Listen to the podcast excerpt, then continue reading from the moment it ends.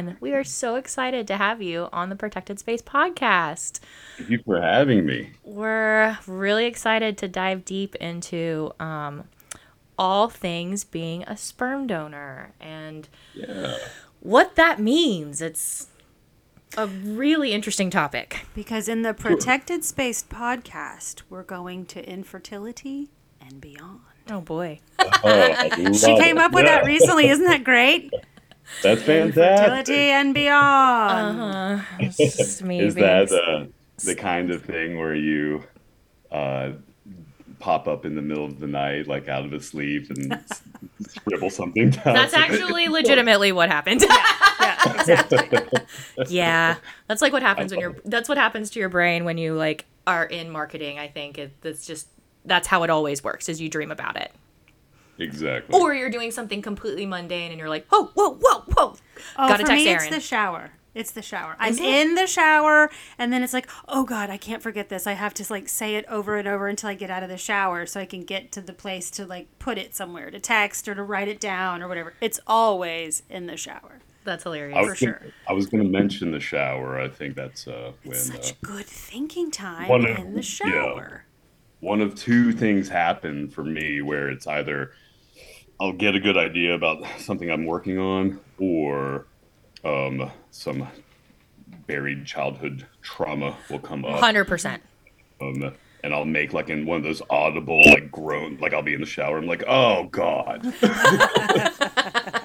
Would cry during that book report in third grade. or whatever. no, why it comes out in the shower. It just really does. Uh, that's really sad and also funny. So yeah, if you're my roommate passing by the bathroom, you might hear me sometimes. You okay in there? boy. Just digging deep. Oh boy. Speaking of digging deep, we're about to do that. So Yeah. yeah. Hmm. so set this up for us. Set Okay. this up. So why are we talking to, To Shaun, Shaun. today? Um, well, Shaun and I have known each other for a really, really long time. We've been friends since 2012. Um, very good friends. And then we dated in there too. Um, but we have been like, I don't know, just very dear to each other, I feel like, for a really long time. I don't know. So, yeah. That's super sweet. It is. And also, and I don't know, the more like I thought about people that I would love to like hear more about, the more I knew that Shaun would be like a perfect person to just have an open, candid conversation about fertility. And, uh, you know, he know he is pretty familiar with my story and my journey and, you know, yeah. So I don't know. Here we are. I, uh, I have a, a, a wildly different opinion when you were. You're like, yeah, I'd, I'd like to uh, uh, bring you on to uh, talk about this. I was just like, I have no idea what I could contribute to that. I think you could contribute a lot. I Have you thought Well- about it since she asked you? I mean, did it did it stir the pot and make you go, Absolutely. And so that's actually one of the things, um, and we'll probably talk more about it um, later on, but it was a great impetus to actually think about some things um, that were kind of latent. And, um, you know, a lot of things will, in your life, will kind of bang around the back of your head, but you don't really have the parameters to like approach it correctly or um, Put it even know- into context, probably. Yep, exactly. So uh, uh, until you actually sit down and like think about it, so it has been a good opportunity to like really parcel out my thoughts and uh, have like a good reason to do that too. Um, "You're welcome." you, Do you think, I was going to say, do you think that's been a healthy exploration or? No, absolutely. And so as, a moment ago, and I'm, I don't know if you were recording at the time, but um, we were talking about you know your concept behind the podcast and kind of what is going to differentiate it from just you know a, a broad you know like uh, topical uh, podcast about the the world of fertilization and everything like that. And it really is, I think, uh, a really good idea to to you know like dig deeper and uh, you know open up that conversation in a way that um, I'm seeing people need to be in a, a, more comfortable space to be able to like talk about that kind of thing. Mm-hmm. Um, yeah. Endlessly yeah. complicated, complex topic. Right. Very. One thing that we really wanted to emphasize in the podcast is like the concept of history, where we've come from, like our ancestry meets like the future science, what we're able to do, and how do we reconcile those two things? Like science has to be bound by wisdom. Otherwise, science can really go totally sideways. So in this with this um, other interview that we did, we somehow stumbled into Womb Farm, right? Where and it's like that's way too science fiction to even think about because it can go so badly so quickly. Mm. But somebody out there is actively pursuing that and that's something that we really like are deeply fascinated with. Is like these things that we talk about 50 years ago, nobody was talking about them because they could not foresee that this would ever be possible. So to take these little topics and really like unveil them and force people to think about it, I think will help us set some standards for science. Because if people just have their head buried and they don't know about it, then there's no way to to to say, mm, okay, you're skirting the periphery there. Like that's enough. But I think if we're a um, if we are a civilization of people that are somewhat informed, it's easier to go, okay, this is where we're going to draw the line. But then again, the political climate that we live in today is kind of slicing people in half because of this. Like, what is your you know your personal philosophy of what's okay and what's not okay and now we're going to translate that into legal dynamics. So again it's just like endlessly there's layers and layers and layers. But putting the human experience behind it i think really helps people start to care start to even be interested in it. Yep. Um, yeah regardless of which direction it goes like just opening up that uh, dialogue and dialogue um, is the first step to anything you know and then I can't even weigh in on the politics of it and all. that. God. but I imagine like that's sort of the process, the, like the circular thing, and then you uh, incrementally make pro- progress along the way. Once you you know come back 360, make a make another little step forward, loop around the whole thing again, and uh, and uh, I guess that's how any progress is made in general. But yeah, no, it's a really that's a that's a great um, notion. That sort of uh, wisdom uh, set setting parameters on the you know endless possibilities of science and this and that. And if anything, humankind does seem to be um, denominated by like these periods of scientific scientific uh, like excess where mm-hmm. you just had this unlimited power and you know like uh, one of the things we're going to talk about today i think are you know like when there's a new element in play and like a new thing and then you just do it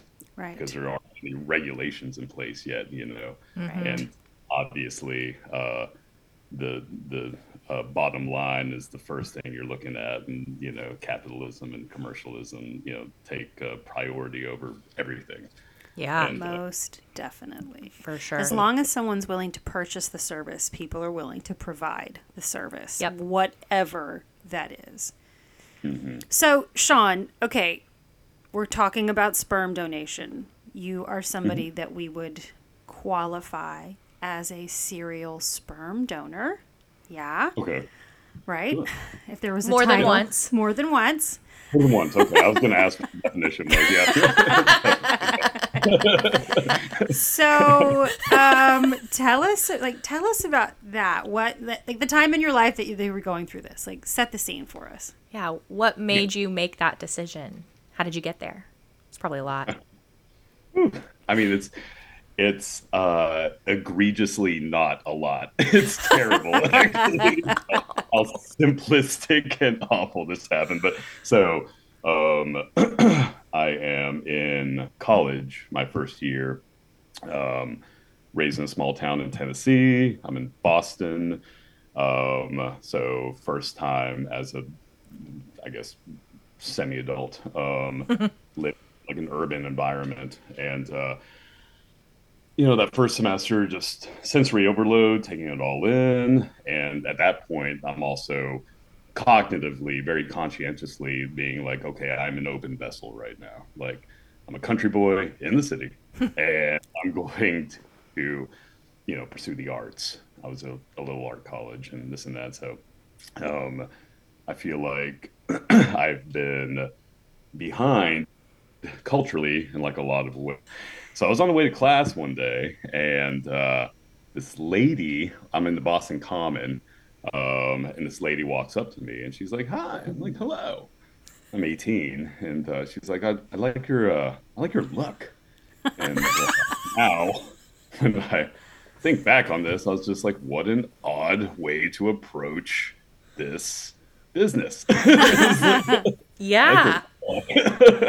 So, so in my in my head, I was just like, "Ah, shucks, this old thing, you know, just pulled out of the closet today." You know, He's like, well, yeah, yeah, I think you got a really good look and energy going on. I'm gonna give you my card, you know, this and that. So, um, and the card itself was like pretty big. So I go to class, come back, um, Because you're thinking num- she's a model scout, right? Like, obviously, she wants me to wear Calvin Klein pants on a billboard. That's what we're doing here. Yeah. Yeah. Okay. And so I'm all already like thinking about gym memberships and stuff like that. Just quit school right now. This will be my life. Scouted.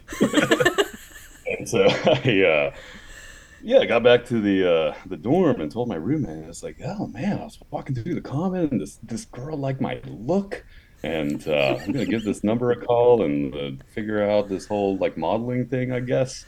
Oh my god. um yeah and then in that conversation like it took me a second like to really figure out what was going on until uh they weren't outright like it's like hello this is a sperm bank you know Right. just like uh, yeah um so i guess there was a whole strategy behind it where you know like even the from step one the scouting process you know it's like um So there is like a solicitous sperm recruiter walking around Boston handing out cards so that they would get people to call so that they could say like will you donate sperm? Is that what you're telling me? Mind-blowing right? That's mind blowing like of oh, all the things that you could have said is how this happened i never would have come up with that like And I- seeing it on the back page of one of those rag mags cool.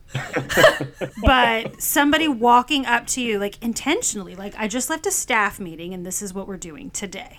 We're gonna go out and find a dozen good looking dudes and be like call us. We're gonna get your sperm. I just never would have gone there. So i'm okay keep going. I gotta know the rest. so in a million years, I wouldn't have ever thought that would be like part of the methodology, and um, just that sort of like insidious thing where it, it, you know, like you you work in that vagary um, right off the bat. So I was going around all day not knowing exactly what number I was about to call. You know, yeah. that was very much the intent. Uh, so you know, you're I don't know if that weird little natural ego boost is part of it, you know, and then by the time you're talking to this person on the other end, already like sort of in that headspace, and it's just like, well, we're not going to take pictures of you, but there's another reason that we that you were, you know, like uh, Selected out of a crowd.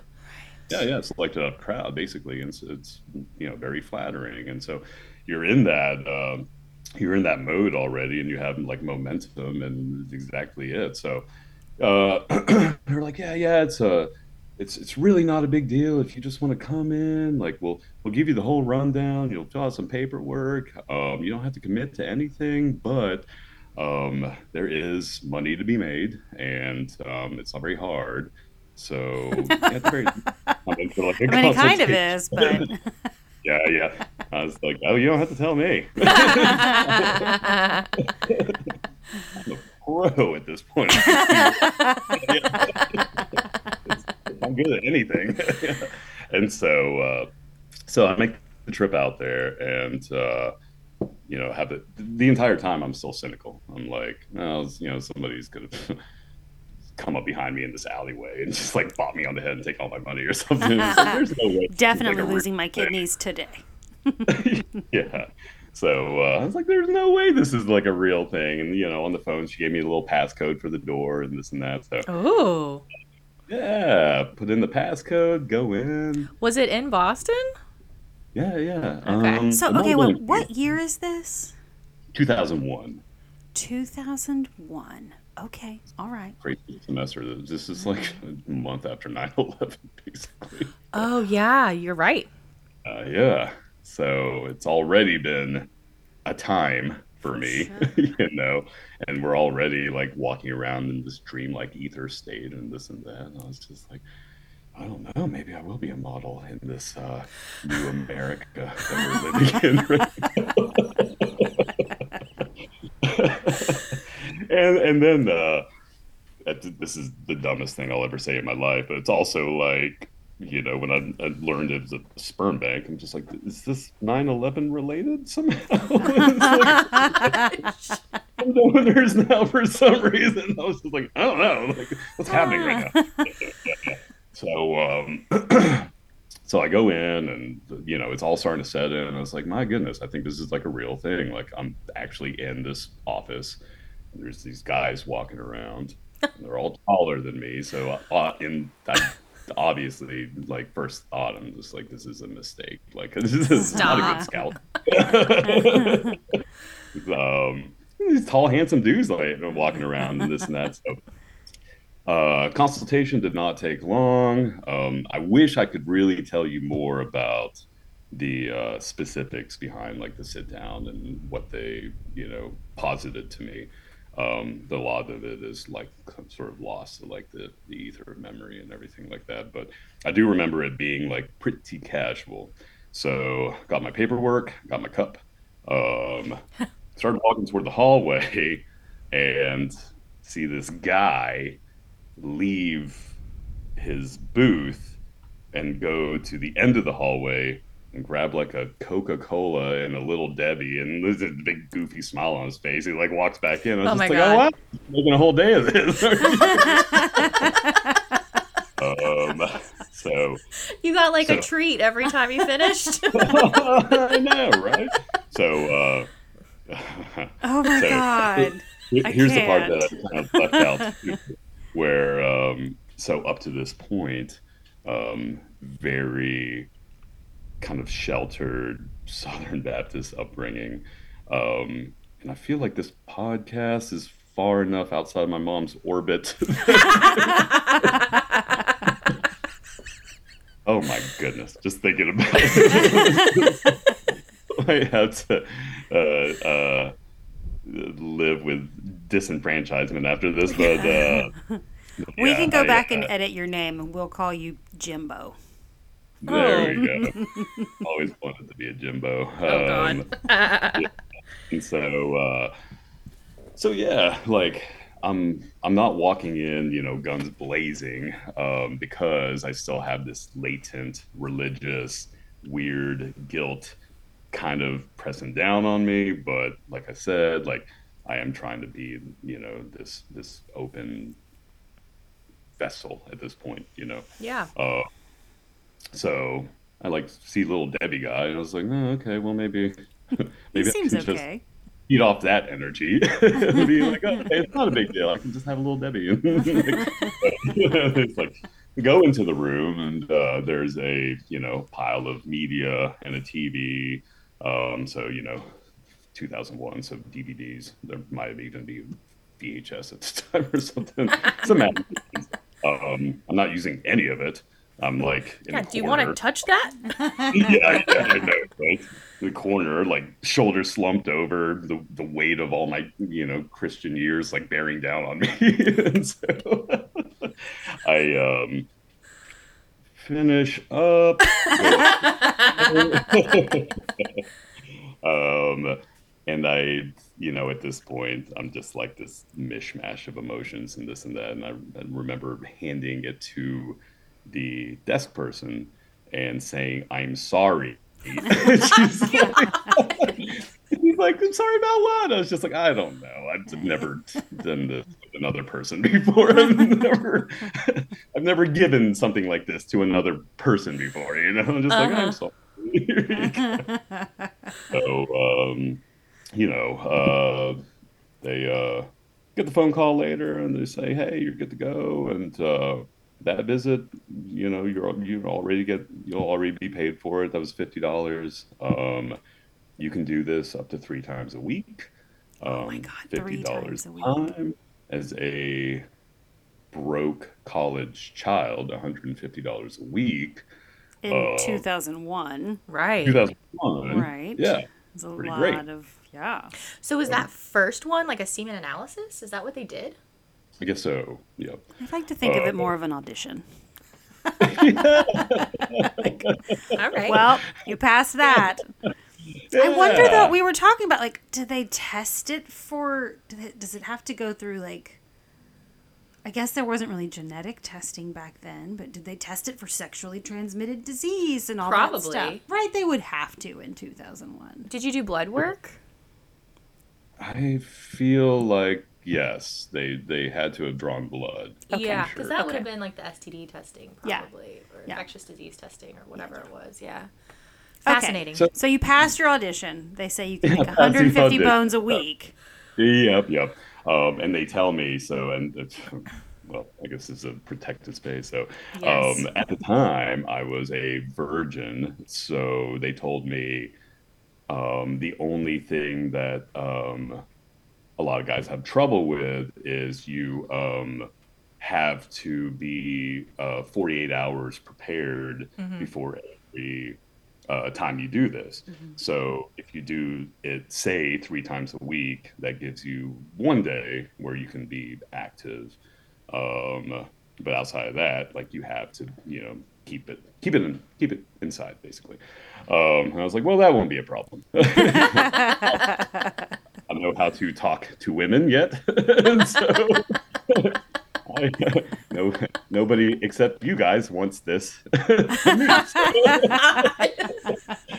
um, I didn't end up doing it um, three times a week. It was it was a pretty sporadic thing where I think maybe I'd done it twice one week, and then a couple weeks would go by, I'd go in, do it again. You know. Do you think Little Debbie guy was there three times a week? Absolutely. right. yeah. he he had that look of a um of a part of the uh, committee, I guess. Part of the ecosystem. the club, yeah. He was satisfied versus confused or feeling guilty. He was like, "This is the jam. This is where Uh-huh. it's at." It's like snacks. I was, even a little bit hungry today. I was like, I'm just gonna go get some lunch from and uh, make Oh my God. Can I ask if you could guess, like, how many donations do you think you did? Do you have any clue? So um, it would have been, uh, uh, I think, about three months, um, and then I didn't go back after that first semester because I had some, I kind of had like a health scare uh, that Christmas and this and that. So in my in my head, like it was all pretty nebulous. But I feel like um, September, October, November, so so I guess uh, mid September through about mid December, and let's say one, two, three, four. doo-doo-doo-doo. I probably made about fifteen trips altogether. So Okay. I guess that would fall into the definition of the serial donor. now that I now I know. So I Right. wonder too, because I don't really know anything about the procedural elements of this, but if you leave that one sample, is that one sample um, one one sale, or can that sample be subdivided amongst multiple? It's a really good question. I actually don't know. I don't know either, and I, I mean, obviously, it also maybe depends on the volume, but Right. is a sample like okay this is this collect but I, you know i don't know that's a very interesting thing to think about too like if they could split that into two potential or is it like they so like if you know our best friends if we they went to go they wanted to have multiple children via the same sperm donor could they buy one sample and then only thaw what they need at any given point in time. Yeah. Right? I i don't know. I don't know either. Fascinating. I think I did uh, stumble on some. I could be wrong, but some article about a lawsuit in uh, in play where I think a guy did donate once and then ended up with a multitude Of children? Of, uh, of, yeah, of, uh, progeny. And, oh. Right. Because if you think, okay, if you did it 15 times and that's like one sample per per couple or per, you know, purchase history, okay, well then potentially 15. But if you can take one and multiply it somehow, Right. then that I think that's the really, idea. yeah, that's a different number that we're talking about in potential families and offspring and I could be wrong, but the idea I got is it is a much much larger um, possibility of uh, uh, uh, you know potential donor children you could have from any given amount, even just like one or two times you go. Um, and uh, the the way they could utilize that um, is more um, more shocking than you would think, I guess. So, was there the any impression. Counseling or conversation with you about that? I mean, you're a young man. Were they just eager to receive your sample and kind of left you out of the details? Or did you feel like it was more of an informed consent type of thing? Like, absolutely not informed. Um, that's uh, that's uh, when I when I've kind of reflected on the past too. Like like I said, this whole methodical thing where I didn't even really know what I was signing up for, and I'm 18, and, I And did your not ego is all boosted because they're like, you're an attractive guy, which you are a beautiful human. Like, but your ego is, you know, I mean, that's part of the whole thing. It's like, well, they want my specimen Right. because I, they think that there's something special about me. I mean, it's a whole narrative that, that they're selling you. Yeah there's almost like this insidious thing i mean this is this is a crass um uh comparison but it's like recruitment you know like Yeah. no, I, that's exactly what I was thinking. Yeah. It's a little, a little groomy. uh, sure like you catch somebody at just the right age just the Uh-huh. right Right. um there weren't other it didn't e- it didn't seem like there were other kids in there the, there i will give them that like it, it wasn't like uh um Everyone was 18. yeah it wasn't like a this weird like frat house of uh, clientele but uh yeah it seemed like a lot of uh late 20s early 30s gentlemen walking around and this and that and so maybe they were um you know at that point in your life like you are more considerate about that kind of thing. Um, but if you're just really broadening the range of uh, samples and specimens and uh, things you know that, that you're uh, that you're needing that you're trying to uh, get um, yeah that young impressionable mind is you know like very fertile territory. I'm sorry no pun intended. I think you did a good job there. So I can assume from your statements that your we never discussed this with family after the fact. Like you never went home and said, "Mom, you'll never guess what happened." Exactly. Yeah, we uh, don't have that relationship. yeah, the, the parents and I get along, and I uh, do not condone um, lying to your parents in any way. This is a, a morally dubious choice I've made in my life to shield this from my poor mother. Never know. But uh, but Jimbo can do anything he wants. That's right. Jimbo is uh, he's out. He's out of the gate. Yep, yep. So, having not reflected on it very much, like you said, and then to have somebody approach you and want you to talk about it. An ex girlfriend approach you and want you to talk about it on her podcast. Oh, Sorry. Yeah. Like so what did that how, how did that go for you? What what has transpired in your thoughts since kind of taking the lid um, off of that? yeah, that whole like cognitive process um, was it, it was a, sort of a reckoning for me too because um, you know I've told the story in the past and then you know the the you get the same requisite like five questions like oh my goodness like what if uh, somebody shows up at your door and you know this and that and then that's the extent of uh, what you think about it. And um, I've been living in sort of that casual space that was locked in um, as an 18 year old boy, uh, not taking it seriously, not really thinking through the repercussions, um, definitely not being, uh, you know, like I said, I, I can't remember like many of the specifics of that initial consultation, but it did not stretch into uh, that territory at all. Right. Uh, the uh, the potential, you know, psychological, emotional, you know, impact of this in your life. You know, Right. that was not a thing. Um, so I think I was locked into that space just because it was easier, and um, I hadn't had um, to uh, reckon with it in, in any particular way.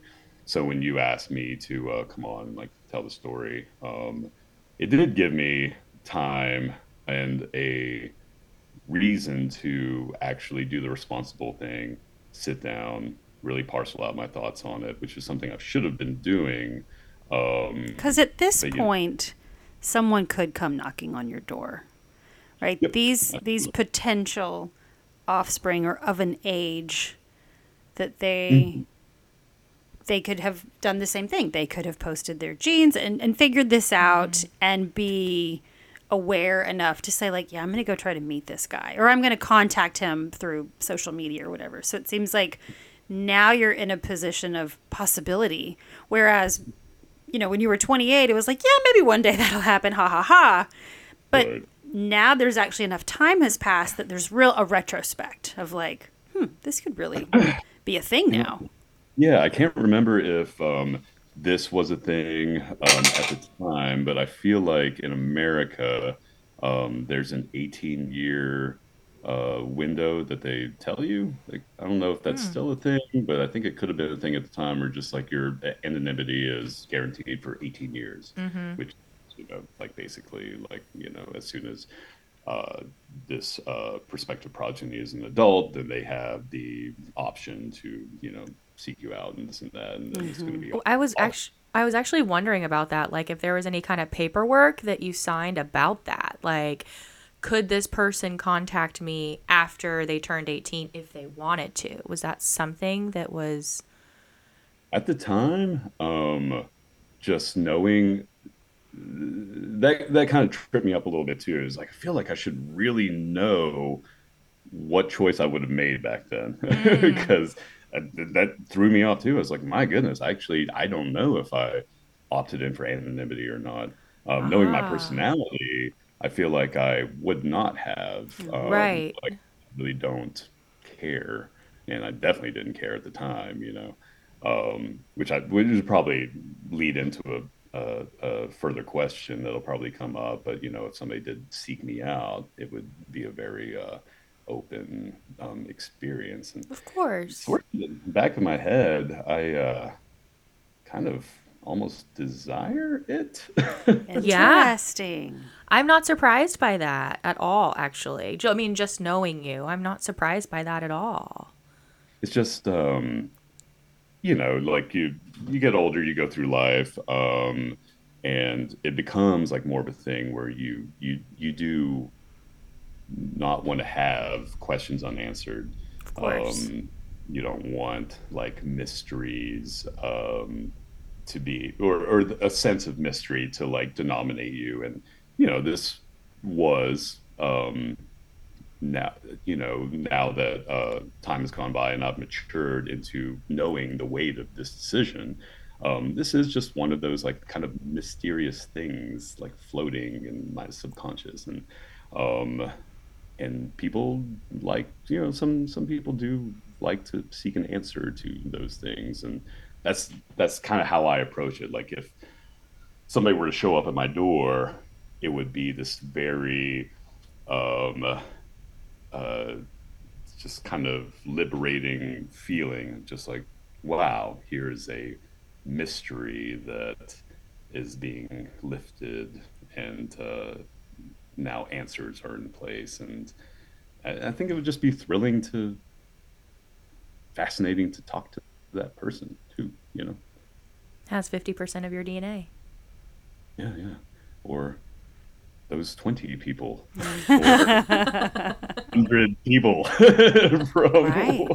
so that's uh i guess that's the whole other thing and that's why it's becoming such a hot button uh, topic right now is just how uh um how exploitative and uh, wanton these clinics were back in the day when they were completely deregulated. And the impression I get right now is that kind of not much has changed. Well, that's what I was thinking is like I I don't know that we really know that much about the present day approach, how different it is. We did a little research. We haven't done a lot, and I'm sure after this we'll feel compelled to really try to find out We'll some fact more. check Right. quite a. Yeah. Um, but I, I'm very curious to know what is the process and who regulates it, and is it federal or is it state, and is there a tra- You know, we know that there are these lawsuits going on, so I would assume that there's some level of policy change and traction. But again, if it's a state by state thing, you know, the great state of Mississippi might not be that compelled to worry about it right now, considering the state of the other affairs. So I think you could really see how it could get very left out and left behind in a lot of places, just depending Yeah. on where someone is. Yeah, I'm I'm extremely um, unknowledgeable about it, but I feel like it would have to be uh, a federal conversation because um, I think it, this is an international market. So, Yes. um, especially out of the states, like exporting is um, a huge part of their business. Um, I was gonna ask about that if they like Exporting sperm. if they like if you know because obviously people travel from all over to different sperm banks for different reasons. I think about that episode of the office where jan tells michael do you know what i'm talking about? Where jan tells mike you know jan's pregnant all of a sudden and michael like assumes it's his. And she's like no i went to one of the best sperm banks. It um was by that restaurant you really like in the city where you can draw on the tables. And he goes ihop anyway sorry small segue anyway Um, But yeah, I could be I could be wrong, but I, I think some of the controversy that's coming up is, uh, you know, one of the guarantees is like, hey, this is like a worldwide thing. The probability of you running into um, a, a step sibling or not step sibling, oh my goodness, half sibling, um, is very low because this is a local experience, you know. Um, so when it does happen, you know, and then people are finding out within, you know, like two miles, you're growing up in the same neighborhood, or uh, your kids are, you know, the the the uh, DCs mingling are socially. all and- together, you know, in the same community, then um, it means somebody's been lied to or somebody's been deceived, Right. right and Well, one of the things that has come up for me that I think about is okay, let's say that you're a traditional heterosexual couple and you're struggling with infertility. And the doctor says, okay, you know, we've just not been able to use your sperm. I think we should consider donor sperm with the wife's eggs, and then you'll have a, you know, 50% biological. That's a really common presentation these Very. days. But at no point in the conversation is there a, and by the way, if you do this, your child could potentially have numerous. Like, that's not really ever introduced in the conversation. So the couple leaves there, and like I said, they have such a myopic approach to this. They're just thinking about them, they're thinking about the family they're desperate to have, what steps are they willing to take. And I think a lot of people wouldn't really know to extrapolate that out into like global biological half siblings. So to find out after the fact, all these years later, that you know your siblings are now a part of this thing. I know many couples and many fathers who would have opted not to do that. I think a lot of families you could see them being like, "Yeah, we knew that was a thing. We knew that was a possibility. That's fine. The more the merrier." Whereas many people would say, "Absolutely not. If they had told me that that was something that we needed to consider, we would have chosen differently or they should have at least you know, really made us aware of these possibilities. And I think that's a part of the conversation that I'm really interested in is where does that awareness come from? Because I don't think it's a disclosure element. I don't think that anybody says, okay, this sperm donor has already fathered X amount of people. Like nobody's really tracking that. So it's just kind of the great unknown. Well, that was um that was an illuminating thing for me too, because you know going into it and you know just me standing there in the office, it looks and feels very much part of the medical system. And what we know of it is, you know, record keeping and everything is uh, very by the books. And uh, there's, you know, everything's being tracked, everything's being recorded. Um, and then you start to really uh, uh, learn about the isolated set of intent that these clinics actually have. And it's very, you know, very limited. It's just like we are here to receive and then sell. And Right.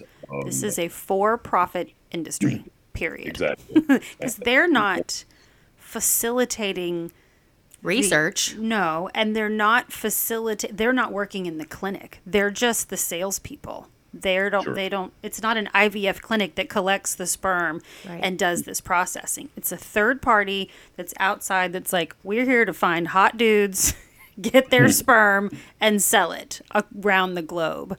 So yeah, I don't know. I just feel like that's so interesting. But depending on the persona of a couple, for them to not have realized, you know, I don't know. It's just, I could see it Yeah. being very troubling for a lot of people. And that's what, like, where does that responsibility lie? Is there a responsibility? Is there private sperm? Can you say, okay, look, we're really into Jimbo. We're gonna, we want all of his, like, we just don't want anybody else to be able to, to procreate from his samples. We want to purchase all of them. And then, like, what kind of a physical cost could they put on that?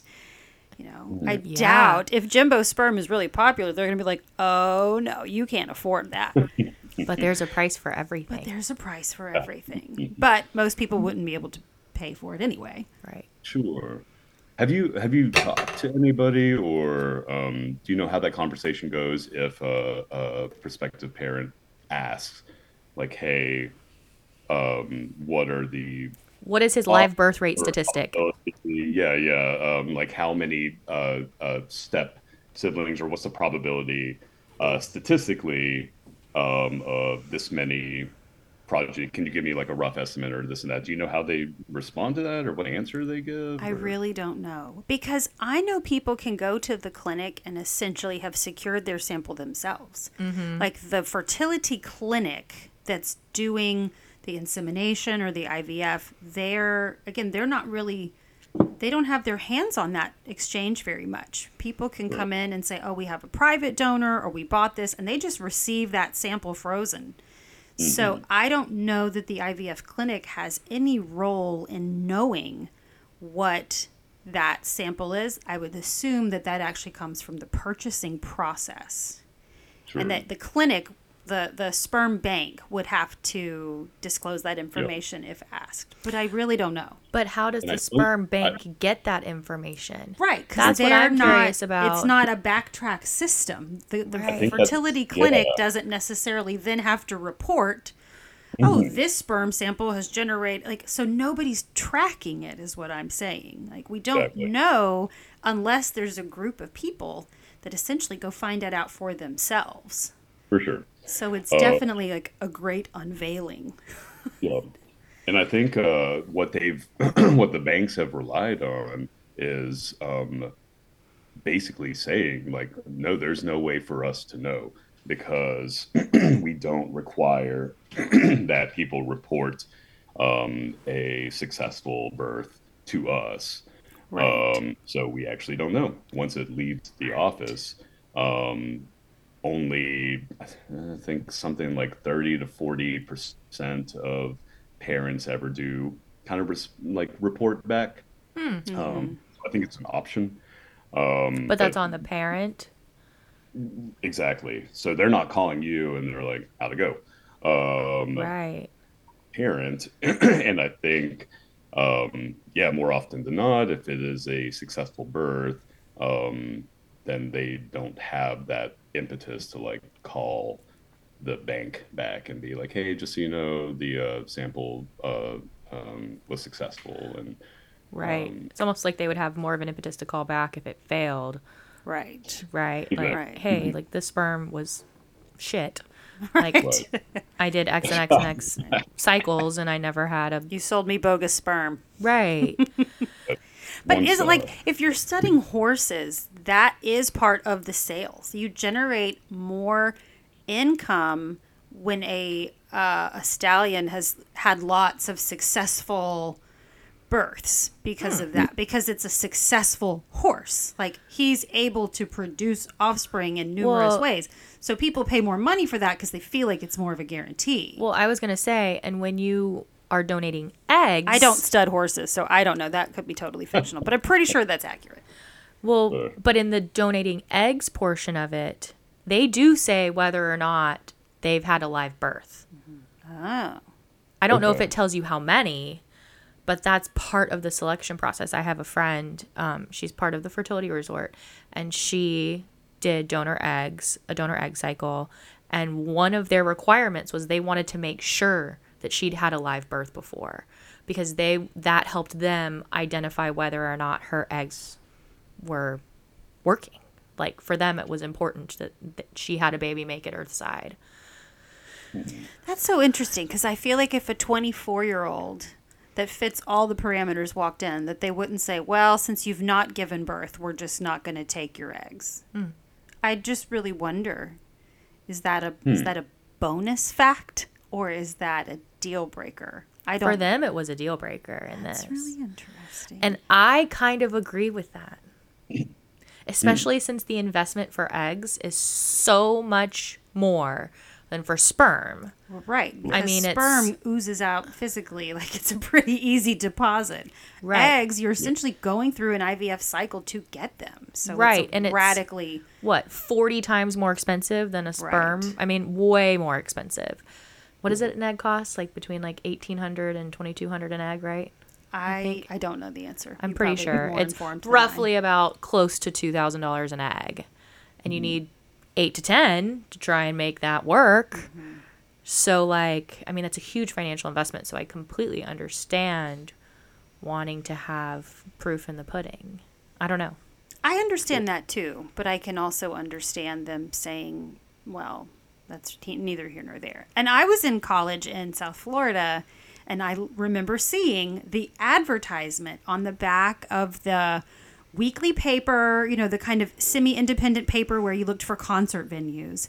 And on the hmm. back was the advertisement about egg donation. Because I would look at it and be like, now how difficult is that? Again, that like that financial temptation mm-hmm. is so high at that age. Like, I bet my eggs are great.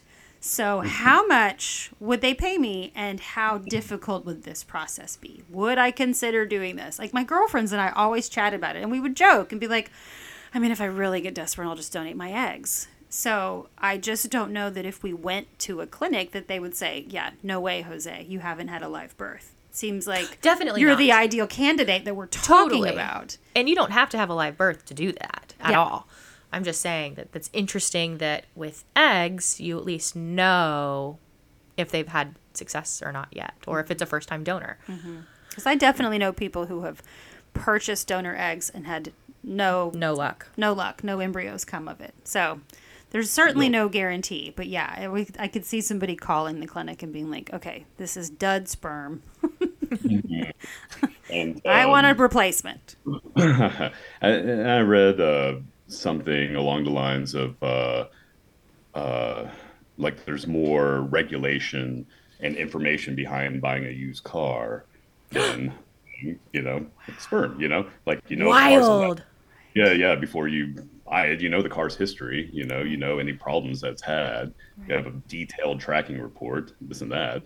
Um, and then you're hearing stories all the time where there are, you know, genetic disorders or, um, you know, like uh, um, illness, uh, uh, Like a mental health issues or like kind of thing, or like physical um, uh, proclivities toward like uh, ailing health and this and that that um, aren't researched.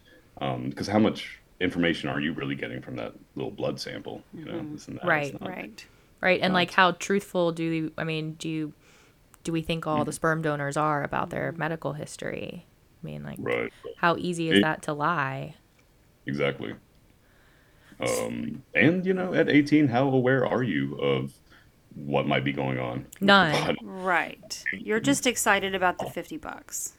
exactly. You know, Like, I am so- a professional masturbator. Hear me roar. That's uh, I need to find those old business cards. I would love to see it. I really do. Like, what do you Yeah. put on this card? Is it just someone's name and a phone number? So fascinating. Can, um, this might be But- sorry go ahead oh, sorry, but uh, but then yeah, that, that reminds me of other like stories I've been hearing about where pe- people kind of are professional sperm donors ish, like multiple clinics. Like we're talking about one bank um, abusing the system and you know like lying to their uh, so they're saying i think they're required to tell you hey or or the common knowledge is like hey you're not going to um, be presented to more than 10 families you know this and that. Um, and then they're like okay well because we don't know the reporting and the successful births or this and that. And uh, if nothing's reported, then we'll keep um, putting your samples out there. So now we're talking about potentially 15 to 20 families um, might be uh, uh, sold to. And then you find out up the road, like that's an egregious lie, you know? It's like, Right. oh, we were not counting. Um, we were just selling. Like, um, And so ultimately, both parties, you know, it's a challenge for both parties. If you're the donor, it's a challenge. If you're the purchaser, it's a challenge. And the sperm bank in the middle is simply just duplicitous and no one's paying any attention. pretty much That's definitely really so gross. when we're talking about like government regulation um, i know that is a uh, sort of it, it triggers like a lot of hot um, emotions in people and this and that but this is one thing where the the numbers are there.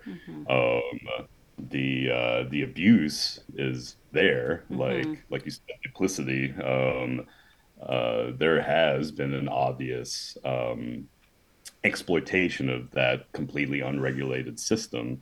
People have made money, and now, you know, like we we can objectively take a step back and you know, like say, yeah, that's fucked up, but they need to be talking to the donor children. You know, it's like Right. you have this many people um, experiencing something very singular, like a very uh, uh, a very different emotional and psychological paradigm than any of us will ever have to um, experience. Like you can't imagine that headspace if you're not a donor it. child. You know, One of the 100%. things that was really interesting that we discovered in speaking to the other person uh, who is a sibling of this large pack is because she was part of a same sex couple, it was obvious that she had a sperm donor. So she grew up that way and, you know, had like a real wonder about it.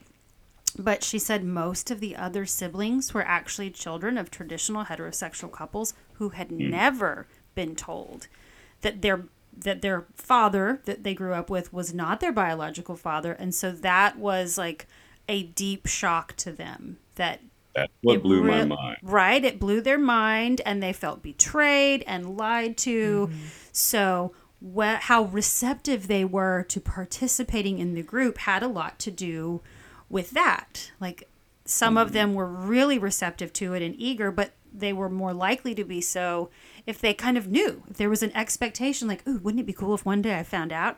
But for the people who like it kind of blew their world up some of them had a harder time relating they didn't want any part of it and or you know it just was a very different like traumatizing event versus something that was um you know a conclusion like you were saying like it kind of unveiled the mystery. There was no mystery for them and then it just felt like a bomb went off and Sure. yeah it's so fascinating to think about though It is.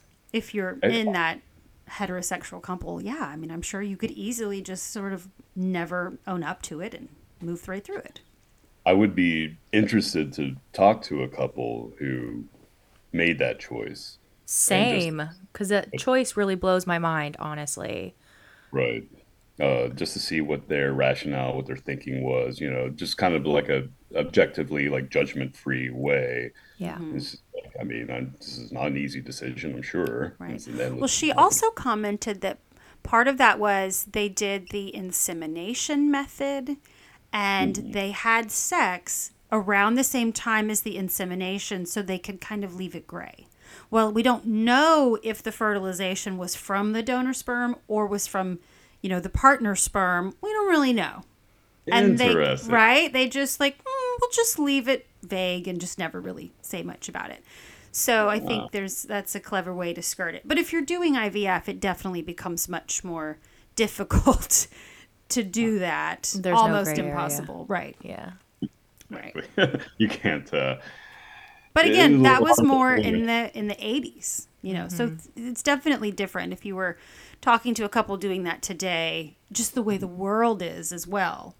It's not necessarily frowned upon because now it's a commonplace thing. I think 20 years ago people were probably still there was more shame attached to it, so they didn't want anyone to know that they had, you know, had to go outside their marriage to produce their children. I could see that being a little more uh, taboo.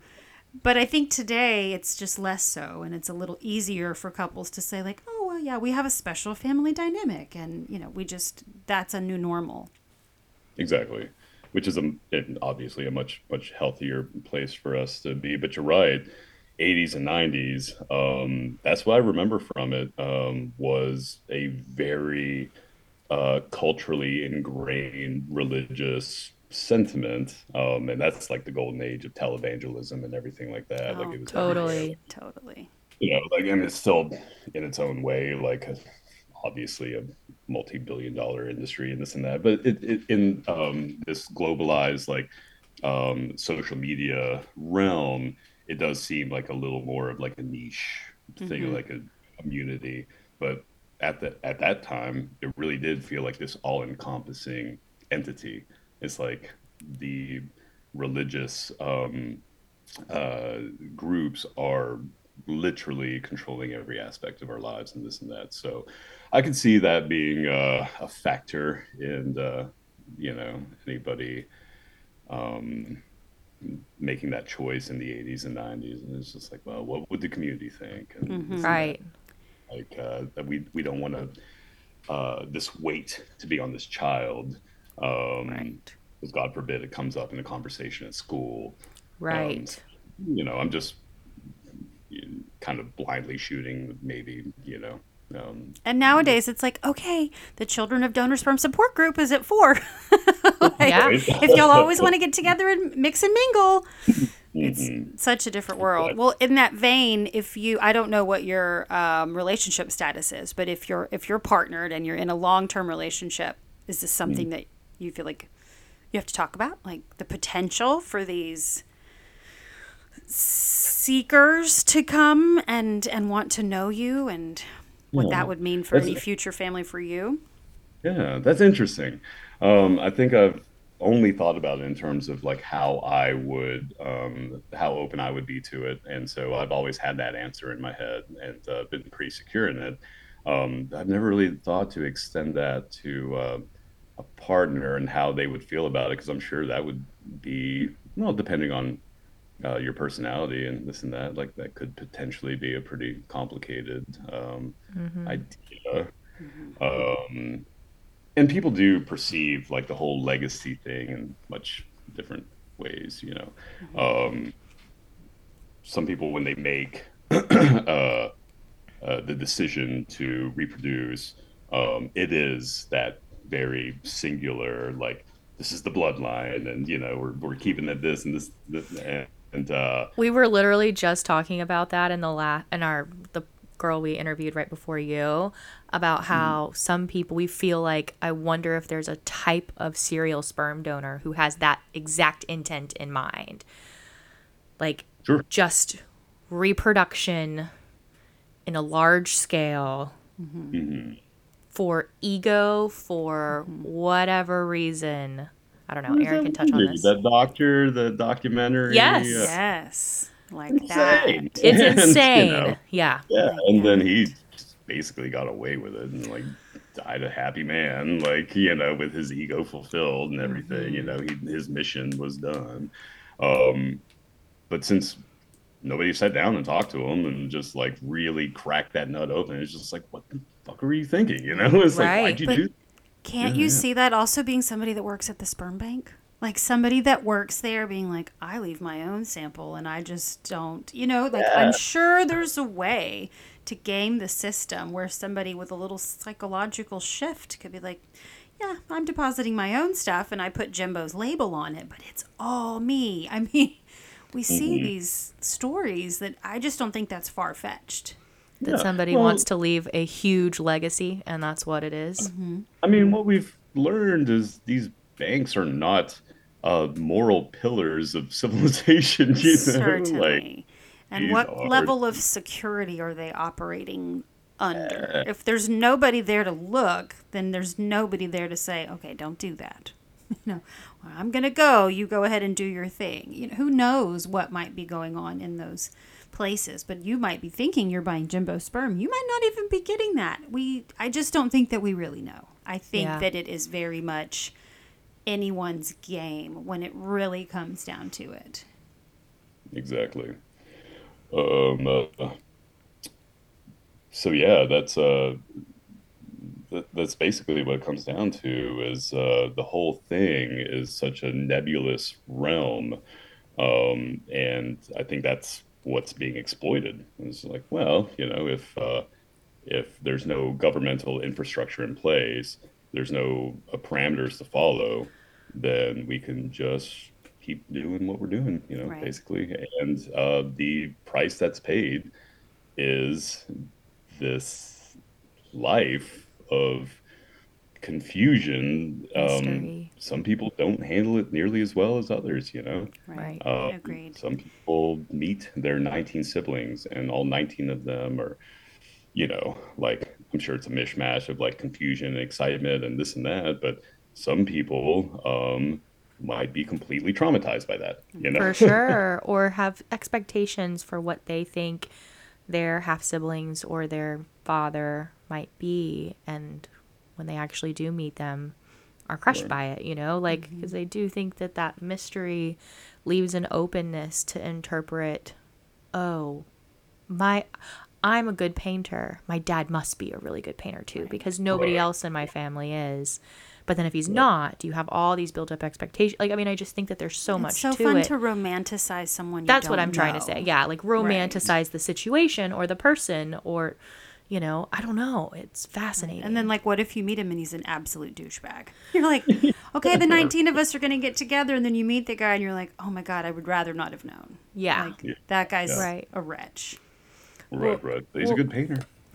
right but I'll i paint good. well you know and uh, you know this but sam and i are like active open families we're hoping to adopt but we're also going on the path of embryo adoption which is you know for people that have done ivf and then completed their family um, and then they have remaining embryos they can donate back to the clinic anonymously. And then i would receive or somebody i'm on the embryo donation list. We would receive an embryo but it's an anonymous donation. We don't know. And so but But there's also open embryo adoption where you there do is know. where Like, you do know. I mean, there's all these different options, but in this particular case, the way our our clinic works is that it would be like all I know was that I was told that they've had two live births from these embryos, so there's a potential for two, and that's full siblings, um, somewhere in the southeast area, and I just don't know. Like, I, I mean, it's mm. really interesting, and you know, we had to go through like a full psych evaluation to even see if we would qualify, and like part of that psych evaluation was to ask us like how do you intend to tell your child? Like that was part of our psych evaluation. And, you know, obviously we would be very open with the child early, early, early on by reading books about donation and all that so that they would just grow up knowing. And it wouldn't be just mm. some big sit down shocker conversation at some point in time. It would just be as it would just be normal for them, right? Like that's how we think it should be. But I don't know. The whole thing is so fascinating. I just, I don't know. I don't know. Sure. Um, and I and I think that you know that's key. And like we were talking about, um, we're living in a world that is uh, more open to that uh, dynamic from like a young age. But I I think that's extremely important because you know just uh, the average human spends their life grappling with their identity. For sure. Uh, whichever way, like how much of me is me, how much of it is my lineage, my parents. Um, plenty of people, uh, you know, uh, um, created in the traditional way don't know their parents and so if there's an absent father or mother somewhere or you know an, an absent uh, family unit then they spend their lives um, with a sense of mystery about Yep. you know how much of their tendencies and uh, capacities were based on these people that they kind of barely know. Um, than people who do know their parents like me um, kind of do the same thing. It's just like it's all still a mystery and we're like chipping away at it i'm just like ah, i'm starting to see oh my god I was like leaving the bathroom with like a cup of black coffee in my hand the other day. You're was like, oh my God, that's my dad. like that's dad. Like, at least you know, at least there's you know that's not mysterious anymore. You know, Just- so um, you know that's just like part of the human process. But for that to be dumped on your lap as an adult, uh, when you haven't um, been able to fairly uh, assess it for yourself at that formative age, prepubescent, adolescence, anything like you know, whenever you decide to like tell your child, let's say adolescence, even that is a little more acceptable, where it's just like, hey, just so you know, um, here is um, a very important part of your identity that you should know about. You know, Yeah. I'm Oh. sure that's why that psychological profile and that part of it is included now to Yeah. to try to help people recognize that this is the healthy way to do this. this is the healthy way to do this. Yeah. Please do not deny this information to the, your family. well, and at least they have enough years now, I think, to actually even have those statistics. Right. Because even probably in 2001, they probably didn't really have those stats yet. Right. Like the reaction of how children actually received that information and what was a healthy way to do it and what wasn't was mm-hmm. probably still relatively unstudied, I would imagine, in mm-hmm. 2001. You know, or even just like on the fringe of being studied, right? yeah. and that's that's the, that's another element of uh, that's another layer of sadness. This whole thing is there was a gestation period where you had to sit back to see this first wave of people created in this way Yeah. um, now of the age, and we're now we're seeing um, the uh, the stories and they come to fruition. The you know the psychological thing, but you know they, they didn't have that back then in the eighties. You know, For sure. all things like this, you have to have a certain amount of retrospective time before you can say, "Uh oh, unintended consequences." But Or to even measure the success at all of it, right, right? Yeah. Sure. It's really fascinating. I have some weird que- I have a couple weird questions. Yeah, go for it. I'm sorry, No. I've been going down bunny trails. no, we want all the bunny trails. That's how this that's how this goes. Um have you ever thought about contacting the sperm bank to like ask them information? Like to see if since, uh, since you invited me to do this, I have uh, begun to think about how that process is actually like plays out. yeah. Um, I cannot, I would not be able to tell you the name of this place. um, but I feel They like, sound like they didn't have a big sign on the door either. Secret code only. Right. yeah, yeah, right. it's a passcode on an unmarked door. But it's fine. You'll be fine. yeah, yeah. I was like, I could go uh, track the uh, little Debbie delivery route or something. Oh my god. um, uh, so I feel like the uh, genetic testing 23andme. uh, options right now are a place to start, like 23andMe. Um, Yeah. I've been hearing that's sort of a stepping stone for a lot of people, like wanting to start this process. Definitely. I mean, I even did a tw- I did a 23andme. Um, I can tell you all about it if you ever want Sure. to learn.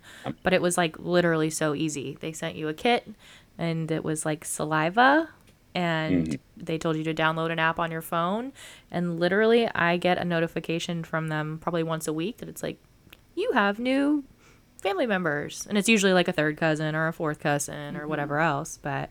It's really interesting. I mean, but my immediate family members popped right up. Like, Yeah.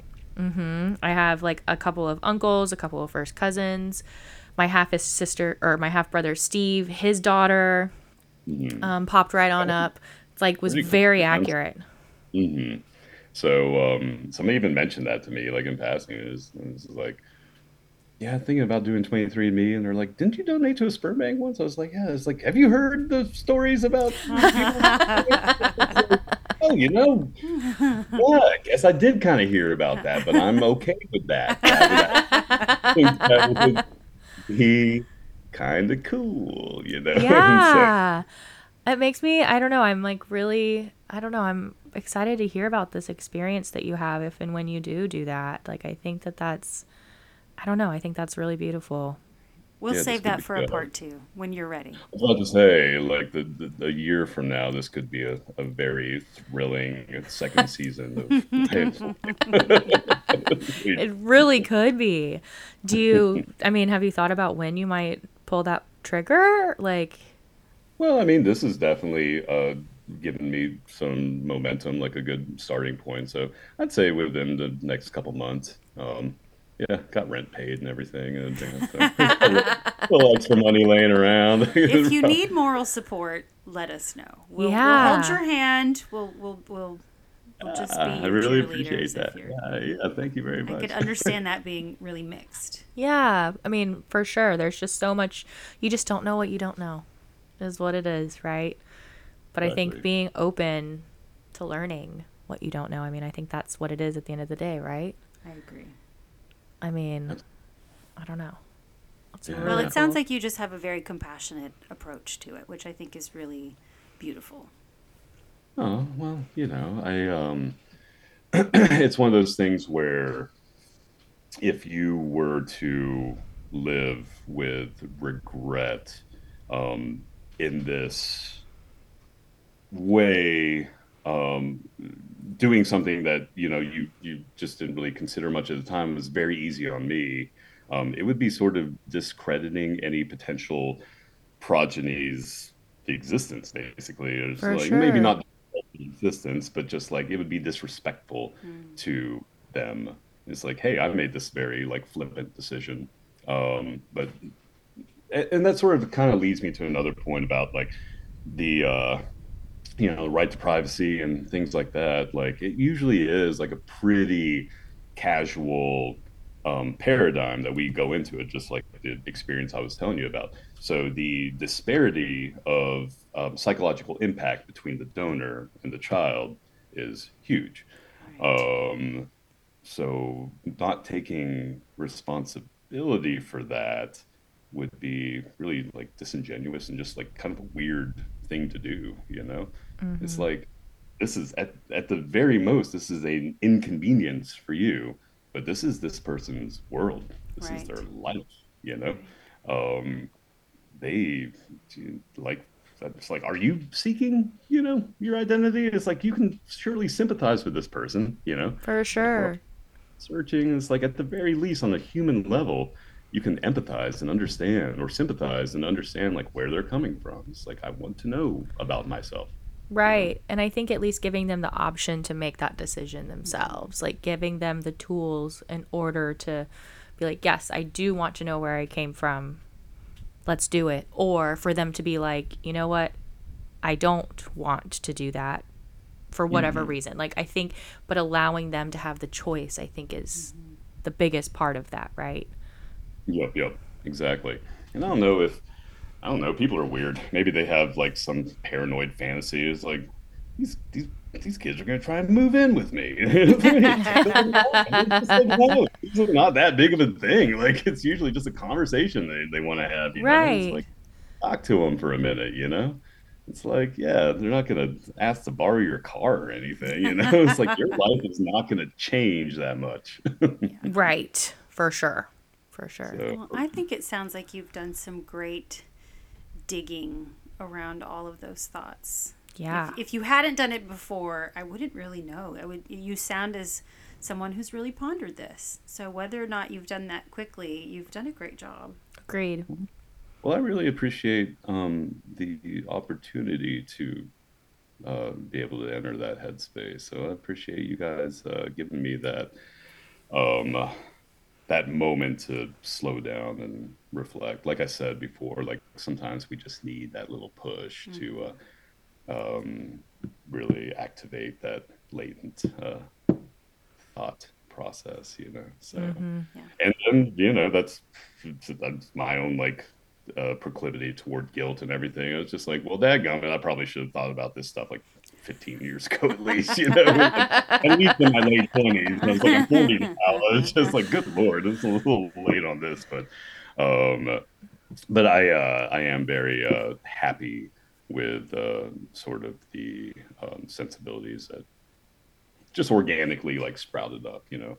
And you know, like now there's a small seed of excitement. And it's just like I can start um, maybe a journey. Yeah. And, uh, you know, if it just. I also thought about this. I was like, this is just like very anticlimactic. And they're like, oh no, they were all friends. I was just like, oh crap. it's like, nobody, nothing. I'm pretty sure that's not the case, by the way. Right. I think anybody would want to have your sperm. Just saying. it's the sweetest thing I've ever heard. Oh, boy. I uh, uh, my my biggest fear is that there's some uh, really just douchey Celtics fan out there.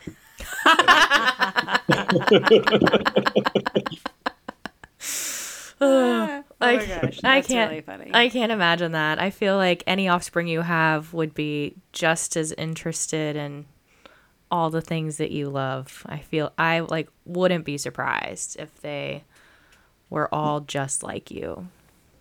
What I want to know, you know. Yeah. And then I'll, I'll probably, God, I would probably take it into like weird hippie territory. It, it would probably take me five minutes to be talking about like star signs and stuff like that. It's like, ah, Libra, huh? That's crazy. Stay on track, stay focused. That's what I'm interested in. So, All right, Shaun. Any parting words before we? We've taken up so much of your time today. oh no, I, I, my goodness, I, I feel like I have given you so much throwaway fatty material. You're gonna have to edit the crap out of this thing. Not at all. This has been fantastic. Yeah. for letting me go on and on. No, But, uh, I'm just basically, I think. Uh, oh, go ahead. I'm sorry. No, I was just gonna say you've been so open and raw, and you've shared so much of your heart, and that's like, I don't know, that's all we could ever ask for. So I guess the only uh, the only thing I would say is um, at the most fundamental level, I think any decision to enter the reproductive act, um, whether it's traditional or whatever, like it does preclude like a certain sense of responsibility. So I uh, I did not assume any responsibility for a very long time. Um, so anybody that would be interested in going down this path, um, I would just urge them to really um, sit down and explore that uh, emotional and psychological space before they make that decision and this and that. Like fifty bucks is not a lot of money. Um, Hundred bucks is not a lot of money, you know. It's like there's, there's got to be something more to it. So you have to you have to make sure, like in any kind of uh, uh, reproductive territory, like to keep that sort of sacred element to it. Um, and I, this could be like further and further up the road, and there is like kind of a time of reckoning right now with all these like lawsuits and everything like that. But I would urge one of the uh, uh, bigger changes that needs to be made at these banks to um, make that a bigger part of the conversation, and the, uh, the the future and the repercussions and. Um, Like maybe go to- sperm donors need to go through a psychological evaluation too. Right. Not just the recipients, right? Right. exactly. Yeah. Um, no, one thousand percent. Absolutely, one thousand percent.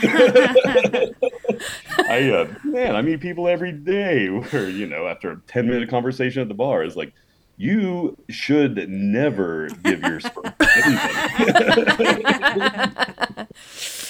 Yeah.